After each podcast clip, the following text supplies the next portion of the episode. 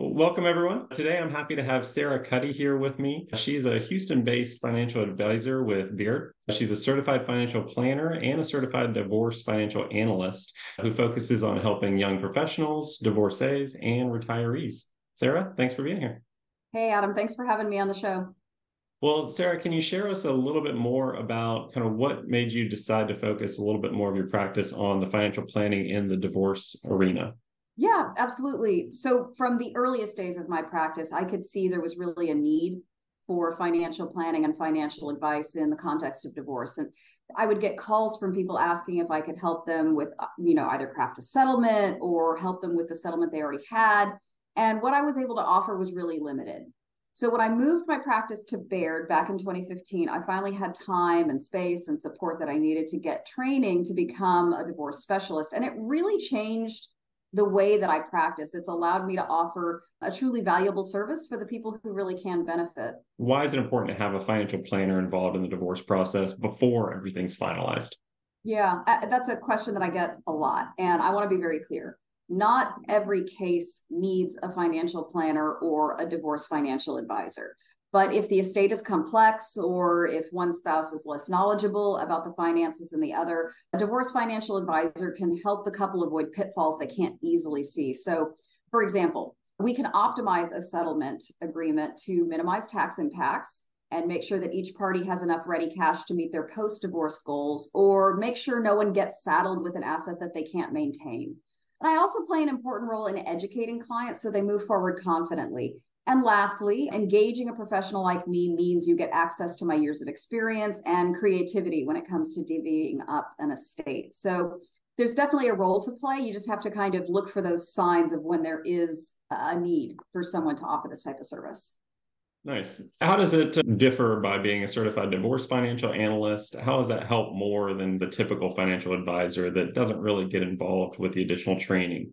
Yeah, that's a really good question. When a financial professional earns their, their certified divorce financial analyst, their CDFA designation, they receive training specific to the financial elements of divorce. So, a financial advisor, someone whose business card says financial advisor, is typically a person who's licensed to broker the purchase and sale of securities, but they have no training in family law or the financial elements of divorce. So, even if someone is a certified financial planner, they still don't have the divorce specific training. And that's really important. The, having a CDFA also signals a commitment to working with divorcing couples and divorced people. We specialize in this work because we really see the value in doing it.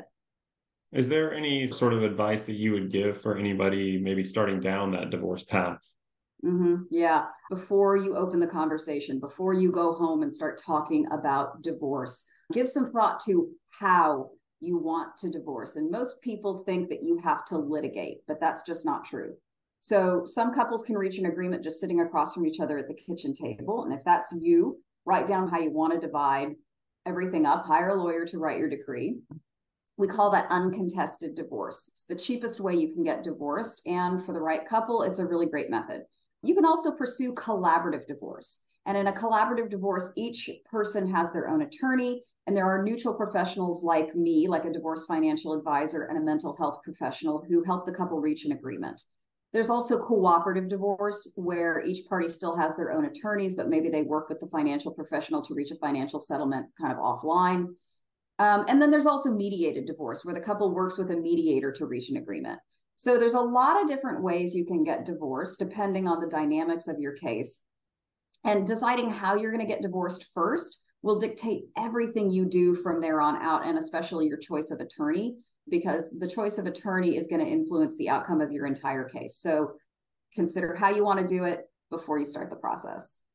And we've already touched on this a little bit, but one misconception that a lot of people have is that the divorce team is really strictly attorneys. So obviously that's not the case. So who do you see as kind of the key components to a strong divorce team? And also, what do you recommend people look for when they're selecting those members of the divorce team?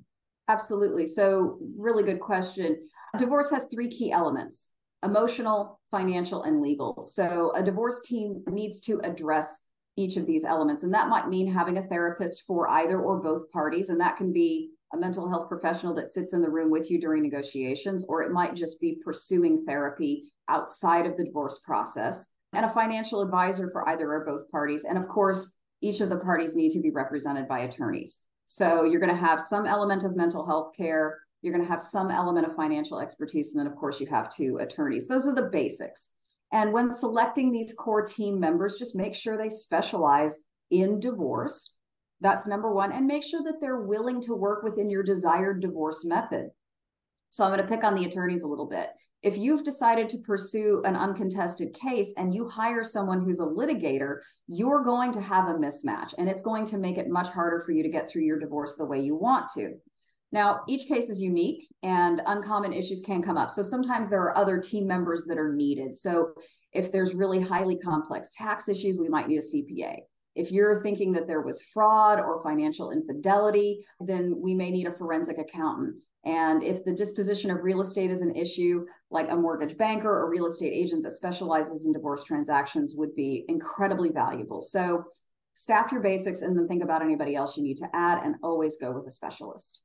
You, you touched on some of these other types of divorce, and, and, I still think there's a lot of misconceptions out there that there really is only that litigation path. So, yeah. what are your thoughts on the different types of divorce? Obviously, we've got collaborative, you mentioned mediation. Yeah cooperative or amicable, I guess would be another term for it, or litigation. So, what are your thoughts yeah. there? So, we've touched on this, right? There's this misconception that divorce always has to be like expensive and ugly and painful. And I'm not going to sugarcoat it. It's not fun when your marriage ends. But I know from experience that there are different pathways. So if I could intercept more people early on and help them choose either collaborative, cooperative, or uncontested, I would die happy. Because if you choose to work outside of the traditional litigated method, you do a few things. You're going to save yourself some heartache. You're likely to save yourself some money because fighting is expensive. And you're going to be able to preserve a relationship going forward. And if you have kids together, even if they're grown and have left the house, you're going to be co parenting for the duration of your lifetime. There's going to be weddings, there's going to be graduations, there's going to be baby showers, hopefully. So going outside of the traditional litigated process really has a lot of benefits for couples. And I wish more people knew and recognized that. Thinking back, do you have a memorable case that you've worked on that had a really big impact on you? Yeah, yeah. I worked on a, co- a cooperative divorce early in 2022. And the settlement that we helped this couple craft we never would have gotten it in mediation or certainly not in court. So one of the parties really needed to stay in the family home so that the couple's child could finish high school. And we reached an agreement for the non custodial parent to continue mortgage payments until the child could graduate. So this allowed the custodial parent and the child to stay in the home. And it really gave that family some stability because this is a huge life change. And what they needed more than anything was the ability to maintain status quo. And in my experience, a judge never would have ordered that. In reality, it was a relatively lopsided settlement, but it's what that family needed. And so going outside of the litigated or mediated process can allow us to get creative and it can allow a couple to look at the choices that they're making and make choices that are loving and compassionate so just because you don't want to be together anymore as a couple doesn't mean that you can't make loving, compassionate choices. So again, I feel like I'm beating a dead horse a little bit, but divorce is hard. It doesn't have to be ugly and you can choose a more civil way out. And I just I love that experience and I want to do that with more couples if I can. Absolutely. Well, this has been great. Do you have any final thoughts that uh, you'd like to leave us with today? Yeah, for those of you who are out there thinking that your marriages might be coming to an end, know that it's not going to be easy but I encourage you to do a bit of homework. Look around for the divorce method that fits you. Build your divorce team based on your needs. So, address the financial element, the mental health element, and of course, the legal element. And proceed with an open mind, knowing that you may be able to settle your case peacefully, or you may have to go to a mediated or litigated route. But to the extent that you can, try to keep things as civil as you can, and that'll likely make things less horrible. Hire the experts you need, and you could come out on the other side looking okay. That's good advice for everyone. So, well, if anyone would like to reach out to learn more about you and the services that you offer, what's the best way to find you? Yeah, so I'm on the web at sarahcuddy.com. That's S A R A H C U D D Y.com. I'm also on Facebook. So just search for uh, Sarah from Baird. And I'm on LinkedIn at linkedin.com slash IN slash Sarah Cuddy. And before we go, our attorneys have asked me to remind you and the listeners that I am a financial advisor employed at Robert W. Baird and Company Incorporated, and that I do not offer legal advice because I am not an attorney. Absolutely.